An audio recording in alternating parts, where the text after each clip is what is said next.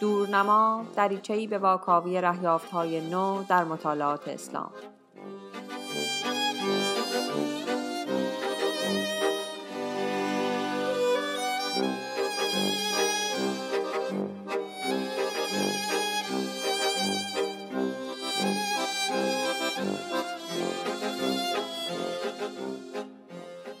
سلام خوش آمدید به رادیو دورنما. این قسمت دوازدهم از فصل سوم ماست و من فاطمه مسلح زاده هستم. در این قسمت کتابی از شهاب احمد رو با هم مرور خواهیم کرد با عنوان پیش از راستکشی آیات شیطانی در اوایل اسلام. احمد در این کتاب تلاش کرده قصه قرانیق رو از نگاه نخستین مسلمانان بررسی کنه و توضیح بده چرا نوع نگاه مسلمانان در طول تاریخ به این موضوع تغییر کرده. متن این قسمت رو زینب ایزدی نوشته.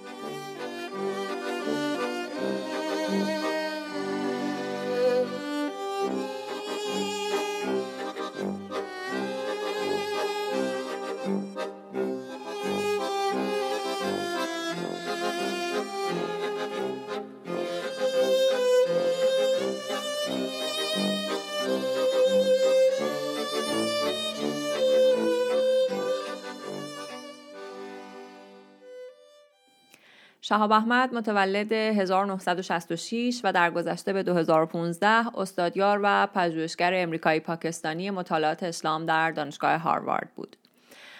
بعد از اینکه تحصیلش رو در دانشگاه اسلامی بین المللی مالزی تموم کرد در افغانستان مدتی روزنامه نگاری کرد بعد مقطع کارشناسی ارشدش رو در دانشگاه امریکایی قاهره و دکتریش رو در دانشگاه پرینستون گذروند حوزه پژوهشی او تاریخ اندیشه اسلامی بوده و به موضوع قصه قرانیق که در آثار غربیان به ماجرای آیات شیطانی مشهوره و ارزیابی واقعیت تاریخی این موضوع علاقمند بود. و پایانامه دکتری خودش رو هم در این موضوع نوشت. قصه قرانیق موقعیتی رو روایت می‌کنه که پیامبر اسلام وحی الهی رو با القای شیطانی اشتباه گرفت. امروزه تقریبا همه مسلمون ها واقعیت تاریخی این ماجرا رو انکار می‌کنن و اگر کسی به اون معتقد باشه او رو تکفیر می‌کنن. اما احمد معتقده که در دو قرن اول اسلام نگرش مسلمون ها به این واقعه برعکس نگرش امروزی بوده و این داستان رو یک حقیقت تاریخی می‌دونستند. در کتاب پیش از راست کشی آیات شیطانی در اوایل اسلام که بعد از مرگ او در 2017 منتشر شده احمد به همین موضوع می‌پردازه. و اونجا به دنبال این نیست که بدون آیا این ماجرا واقعا اتفاق افتاده یا نه بلکه می‌خواد به این سوال ها پاسخ بده که نگرش مسلمون ها به این موضوع در طول زمان چه تغییراتی کرده و این تغییرات چرا چطور کجا و به دست چه کسانی اتفاق افتادن. کتاب دیگر احمد که از باقی آثارش شناخته شده تره اسمش هست اسلام چیست معنای اسلامی بودن و در 2015 منتشر شده اندکی پس از مرگ او و تحسین دیگران رو هم برانگیخته احمد در 48 سالگی در سر بیماری سرطان خون درگذشت. نویسنده در مقدمه کتاب از تغییر نگرش مسلمون ها به قصه قرانیق یا ماجرای آیت شیطانی حرف می‌زنه و برای اینکه این تغییر رو توضیح بده میگه ضروریه که ما اول به این سوال پاسخ بدیم که حقیقت چطور رخ میده. برای پاسخ دادن به این سوال اول راستکشی رو تعریف می‌کنه چون معتقده که تاریخ نگرش های مسلمون ها به این موضوع تاریخ پیدایش و شکلگیری راستکشیه از نظر احمد راستکشی باور یا مجموعی از باورهاست که طرفدارانش تصور می‌کنند تنها عقیده درست و معتبره و برای اینکه به عنوان یک حقیقت منحصر به فرد در جامعه متداول بشه لازمه که مدافعانش مخالفانش رو تحریم کنند. در نتیجه راستکشی فقط یک پدیده فکری نیست بلکه یک رویداد اجتماعیه از نظر احمد فرایند پیدایش و شکلگیری حقیقت موثق در جامعه اسلامی امر خیلی جالب توجهیه. چون با توجه به اینکه امت اسلام جمعیت زیادی داره پراکندگی وسیع جغرافیایی داره فرقه های کلامی و مکاتب فکری متنوع داره و نهادی مثل شورای کلیسا در تاریخ جوامع اسلامی وجود نداره که یک عقیده خاص رو به عنوان اصل حاکم و مقبول همه تبلیغ بکنه این موضوع قابل بررسیه که چطور یک حقیقت موثق در جامعه اسلامی به وجود میاد. به عبارت دیگه باید ببینیم چطور با وجود این شرایط یک نظریه به عنوان یک نظریه معتبر پذیرفته میشه. اونم نظریه‌ای که مسلمون ها اول خلافش رو پذیرفته بودن. احمد به طور خاص به این پرسش می‌پردازه که چه فرایندی عقیده راستکیشی رو درباره مسئله آیات شیطانی یا قصه قرانیق شکل داد و برای اینکه پاسخش رو پیدا بکنه سیر شکلگیری این عقیده راستکیشی رو در چهار مرحله بررسی می‌کنه. مرحله اول در دو قرن نخست اسلام هست که پذیرش واقعیت تاریخی ماجرای آیات شیطانی تقریبا همگانیه. در مرحله دوم از قرن سوم تا پنجم هجری به نظر می‌رسه تعداد آلمانی که این ماجرا رو قبول یا رد کردن مساوی میشه. اما مخالفان به ندرت در راست کیش بودن موافقان تردید می‌کنن. در مرحله سوم یعنی از قرن پنجم تا دوازدهم هجری نپذیرفتن این ماجرا نظر قالبه و مخالفان واقعیت تاریخی داستان موافقانش رو به کفر متهم می‌کنن. اما تعدادی از شخصیت های مهم تاریخی در این دوره درباره حقیقت داشتن این ماجرا همچنان بحث می‌کنن و باور به این مسئله رو کاملا با اسلام سازگار می‌دونن. در نهایت در مرحله چهارم بعد از قرن دوازدهم هجری تا زمان کنونی مخالفت با این موضوع تقریبا همگانی میشه. از نظر احمد تضاد بین 200 سال نخست اسلام و 200 سال اخیر تضاد بین پذیرش و عدم پذیرش تقریبا همگانی قصه قرانیقه و تاریخ نگرش های مسلمانان به این ماجرا در هزاره میانی در واقع تاریخ شکلگیری راستکیشی اسلامی مربوط به این مسئله است.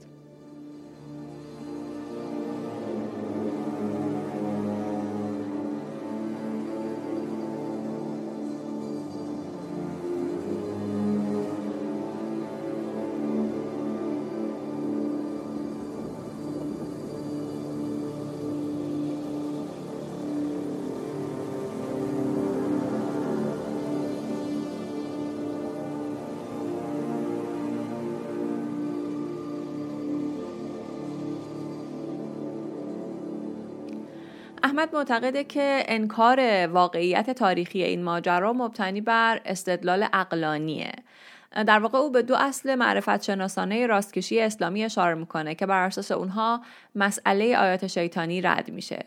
یکی اصل تاریخ نگارانه و یکی هم اصل کلامی. اصل تاریخ نگارانه اصل بنیادین روش شناسی حدیثه. تقریبا تمام پنجاه گزارشی که این ماجرا رو روایت می‌کنن اسناد ناقص دارن. یعنی حداقل یه راوی غیر موثق دارن یا سلسله اسنادشون کامل نیست و به شاهد عینی نمی‌رسه. جالب اینه که تنها گزارشی که اسنادش صحیحه بعد از نخستین استناد در قرن چهارم هجری دیگه بهش توجه نمیشه. بنابراین طبق اصل معرفت شناسانه سنجش اسناد ماجرای آیات شیطانی بر اساس دلایل مستند خلاف واقع فرض میشه و در نتیجه عملا اتفاق نیفتاده. اصل کلامی متعارض با ماجرا هم اصل اسمت انبیاست که بر اساس اون درستی و صداقت در فرایند ارتباط الهی محمد ضروریه و بنابراین وقوع چنین ماجرایی غیر ممکنه در فصل اول کتاب با عنوان چگونه نخستین منابع را بخوانیم نویسنده میگه مسئله خانش متون فقط یک سوال درباره متن نیست بلکه با فرهنگ هم ارتباط داره. این پرسش به ارتباط بین دستاورد فرهنگی و جامعه تولید کننده اون مرتبط میشه و این ثمره فرهنگی یعنی حافظه تاریخی مربوط به قصه قرانیق در بین نخستین مسلمان ها یه حقیقته. از دید احمد برای درک فرایند تاریخی که امت اسلامی بر مبنای اون راستکشی رو شکل داده باید بفهمیم چرا مسلمون ها در ابتدا ماجرای آیات شیطانی رو پذیرفتن. چه زمانی و چطور این ماجرا رکن اصلی و رایجی شد در حافظه امت از زندگی پیامبر در صدر اسلام. اون این بررسی رو تنها در صورتی امکان پذیر می‌دونه که تحلیل متنی دقیقی درباره نخستین روایت های قرانیق انجام بشه. این روایت ها به سه گونه ادبی مختلف تعلق دارند. سیره، تفسیر و حدیث. در نتیجه او میاد هر گونه ای رو بررسی می‌کنه و روایات اونها رو با هم مقایسه می‌کنه. در گونه حدیث میگه که آلمان آشکارا علاقه داشتن از طریق روایت ها معیارهای اسلامی ایجاد کنن. تلاش کردند محتوای دقیق اسلام رو تعیین بکنند و این کار با گسترش فقه اسلامی همراه شد. گونه منسجم حدیث در کنار فقه حافظه ای از زندگی و شخصیت پیامبر رو شکل داد تا اعمال و اقوال معتبر نبوی فراهم بیان و در نتیجه اصول شرعی و عقیدتی دقیقی شکل بگیره که مسلمون ها بر اساس اونها زندگی کنند. برای ساخت این اصول روشی لازم بود که بتونه به روایت های حاوی معیارهای نبوی اعتبار بده یعنی اسنادها رو ارتقا ببخشه اما در گونه سیره آلمان قرنهای دوم و سوم هجری به حافظه تاریخی از زندگی محمد پرداختند. اونها اغلب با ایجاد معیارهای رفتار دینی سر و کار نداشتند بلکه به تعلیف یک روایت حماسی تاریخی و اخلاقی هلوهوش زندگی پیامبر و تلاش دلاورانه او برای ساخت امت اسلامی مشغول شدند. در گونه تفسیر هم نویسنده ها تلاش می‌کردن وحی الهی رو تفسیر کنند و به متنی میپرداختند که خیلی کنایه آمیز و خیلی وقتها مبهم بود و اطلاعاتش به رویدادهای تاریخی و فضای فرهنگی زمان پیامبر مربوط می‌شد. قرآن رو نمی‌تونیم بدون شناخت اون رویدادها و اون محیط درک بکنیم چون بیشتر محتوای این متن به شکل مستقیم با مسائل شرعی مرتبط نیست. خیلی از روایت های موجود در آثار تفسیری در آثار حدیثی و فقهی دیده نمیشن. احمد از این بررسیش نتیجه می‌گیره که اگرچه آلمان متعلق به هر سه این گفتمان ها با حافظه تاریخی امت اسلام آغازین درباره زندگی پیامبر سر و کار داشتند اما این سگونه ادبی در هدف، ساختار، محتوا، روش و معنا با هم متفاوت بودند. اون میگه که روایت های سیره و تفسیر در فاصله سالهای 150 تا 250 هجری اغلب اسنادهای کاملی نداشتن اونم دقیقا در زمانی که نهزت حدیث ظهور می‌کنه و اسناد کامل رو مبنای تایید روایات قرار میده در حالی که تلاش می‌شد گفتمان حدیث به خاطر عملکردش معتبر باشه متون سیره برای ایجاد شور و انگیزه دینی به کار می‌رفتند تا برای امت مسلمان کلمات قدرتمندی فراهم کنند. کلماتی با درون مایه های دلاورانه اخلاقی و معجزه ها که مسلمان ها بتونن باهاش رابطه نزدیکی برقرار کنند و از طریق اونها ارزش هاش رو نشون بدن. بنابراین لازم نبود سیر نویسان روایت های معتبر رو از نامعتبر جدا بکنند و نیازی هم به اسنادهای کامل نداشتند بلکه در مقابل با دریایی از داستانهای حماسی درباره پیامبر حوزه فعالیت خودشون رو تا حد ممکن گسترش دادند. احمد معتقده که در ادبیات تفسیری هم با توجه به ماهیت چند پهلوی متن لازم نبود مفسران صدر اسلام ادعاهای خودشون رو با قدرت اسنادهای کامل تقویت بکنن. از منظر او تفسیر در صدر اسلام کندوکاویه درباره کلام الهی و بیشتر به انواع احتمالات درون این کلام می‌پردازه تا به ادعاهای واقعی و منحصر به فرد اون. بنابراین نه آلمان تفسیر و نه آلمان سیره برای مشخص کردن میزان اعتبار و وساقت راویان اقدام نکردند که آثاری درباره شرح حال اونها یا معجمهای رجالی تدوین بکنند. در نتیجه امروز ما برای شناخت راویان حافظه تاریخی مسلمانان صدر اسلام درباره زندگی محمد فقط به یک تصویر بسیار ناقص وابسته ایم که آلمان حدیث ساختند. احمد معتقد گفتمانهای سیره و تفسیر در صدر اسلام ظاهرا نه به قدرت روشهایی که نهضت حدیث شکل داد نیاز داشتند و نه اونو درک کردند. چون اگر خلاف این بود قطعا از سال 150 به بعد به جای اینکه به نقل روایاتی با اسنادهای ناقص ادامه بدن اسنادهای کامل رو جعل می‌کردن تا روایتهای ناقص خودشون رو ارتقا بدن. اون به این نتیجه می‌رسه که این اسنادهای ناقص به احتمال بسیار ساختگی نیستن و ما باید اونها رو همونطور که هستند بپذیریم. گام بعدی تاریخ گذاری این روایت هاست.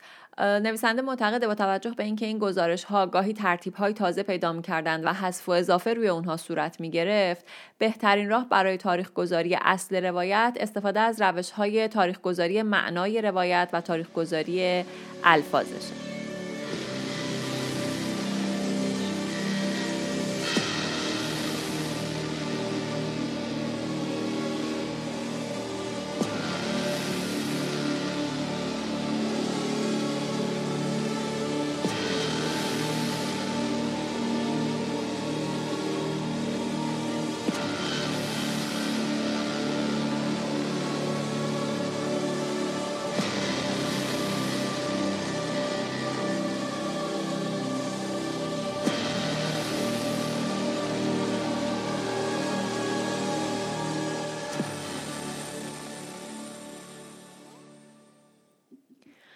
در فصل دوم احمد پنجاه روایت مربوط به قصه قرانیق رو بررسی می‌کنه تا چند تا موضوع رو روشن کنه. اول اینکه روایت ها رو از طریق تحلیل تطبیقی و جداگانه اسناد و متن هر کدوم از اونها تاریخ گذاری بکنه. دومی که بیاد آلمان قرنهای اول و دوم رو در متون سیره در صده های نخستین شناسایی بکنه. اونهایی که اسماشون توی اسناد روایت های قصه قرانیق اومده. سوم اینکه اسنادها و حوزه های جغرافیایی محل رواج هر روایت رو بشناسه. و در نهایت اینکه متن هر روایت رو تحلیل کنه تا مشخص بشه مسلمانان اولیه این ماجرا رو چطور میفهمیدن. بعد از این بررسی مفصل نویسنده میره سراغ این پرسش که چرا نخستین مسلمانان ماجرای آیات شیطانی یا قصه قرانیق رو پذیرفتند؟ از نظر اون پذیرش این مسئله در صدر اسلام به وضوح نشون میده که دو اصل اسمت پیامبران و روش شناسی حدیث اون موقع نفوذ همگانی نداشتن در بین امت مسلمان چون توضیح دادیم که این دو اصل باعث میشن که نتونیم قصه قرانیق رو بپذیریم.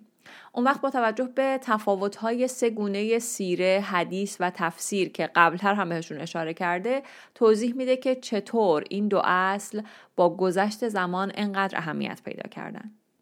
او میگه که با توجه به اهمیت وجهه مقتدرانه پیامبر در حدیث روشنه که ایده پیامبر معصوم که قرار گفتار و کردارش الگوی معتبری برای امت مسلمان باشه جاذبه خاصی برای اهل حدیث داشته.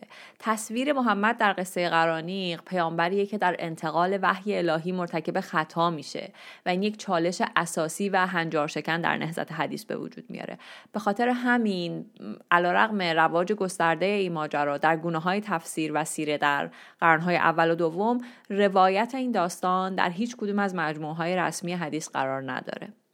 در مقابل هدف متون سیره ایجاد معیار و الگویی برای رفتار نیست بلکه یادبود شگرفی از مهمترین قهرمان میراث دینی ما یعنی پیامبر برای سیره نویسان قهرمان لغزش ناپذیر نه لازم بود و نه شور و هیجان زیادی ایجاد می کرد. هیجان ها وقتی پدید میان که امکان اشتباه، شکست، ناکامی و ناتوانی وجود داشته باشه. احمد معتقده که این دقیقا همون چیزیه که در ماجرای آیات شیطانی اتفاق میافته. در نهایت کسانی که در حوزه تفسیر کار می‌کردن باید تمام تصاویر محمد در قرآن رو توضیح می‌دادند و تفسیر می‌کردن. و در نتیجه احمد معتقده که مفسران در تلاش برای درک پدیده نبوت محمد همونطور که در قرآن ترسیم شده باید به آیاتی میپرداختند که به آزمودن پیامبران دیگر ضعف اونها در برابر شیطان لغزش و توبه اونها اشاره می‌کنه. مفسران اوایل اسلام قرآن رو به شیوه خودشون میخوندن تا بر این دلالت بکنه که پیامبران ظاهرا دچار لغزش و گرفتار شیطان شدن. محمد هم وارث پیامبرانیه که خدا به خطا و استغفار اونها اشاره کرده. در ادامه احمد تاکید می‌کنه که گفتمانهای سیره و تفسیر در جامعه خیلی گسترده رواج داشتند. گونه تفسیر از طریق قصه پردازان و گونه سیره از طریق تعلیم و تربیت و همینطور محفلهای اجتماعی که تحت تاثیر دربار خلافت بودند با جامعه ارتباط داشته و به گسترش این روایت ها در سطح وسیعی کمک می‌کرده. بنابراین احمد معتقده که تصویر به جامانده از محمد در حافظه تاریخی مسلمانان اوایل اسلام تصویر مردیه که به تدریج رسالت نبوی خودش رو درک می‌کنه و در جریان تلاش برای فهم محتوا و مضمون رسالت دچار لغزش هم میشه. به همین دلیله که نخستین مسلمانان روایت قصه قرانیق رو میپذیرن چون عنصر غیرعادی و نابهنجاری در اون نمی‌بینن.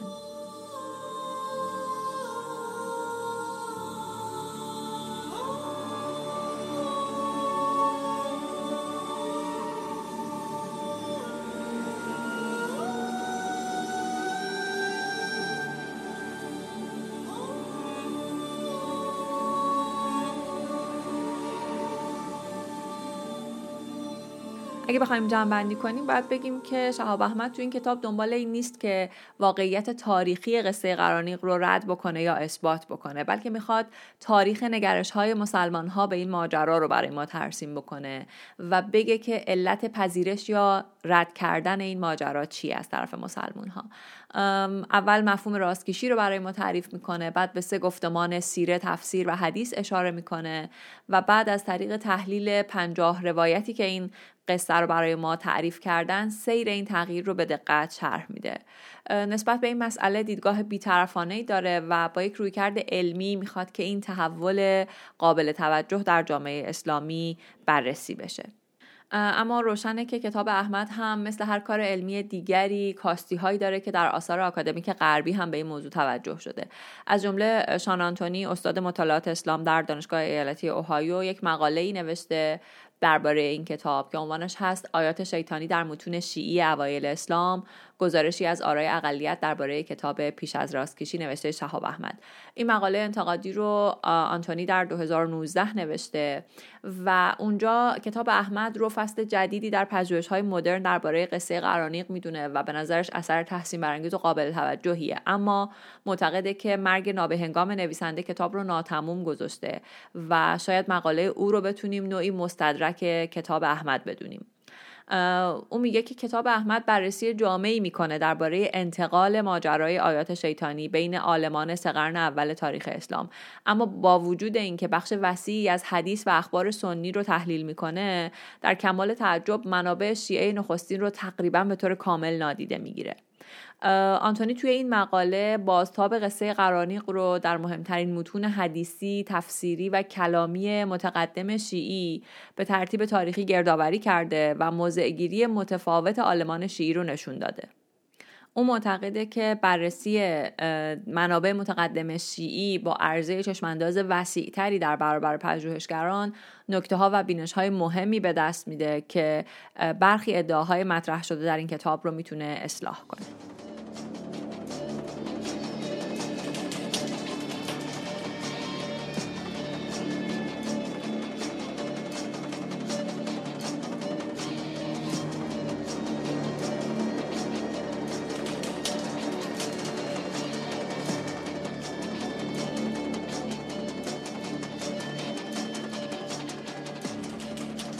متن این مقاله و منابع بیشتر مربوط به اون رو می‌تونید در وبسایت ما ببینید. آدرسمون هست دورنمامگ.ir همینطور می‌تونید به کانال ما در تلگرام سر بزنید ادساین دورنما با دوتا او و دوتا آ یا در اینستاگرام و توییتر ما رو دنبال کنید.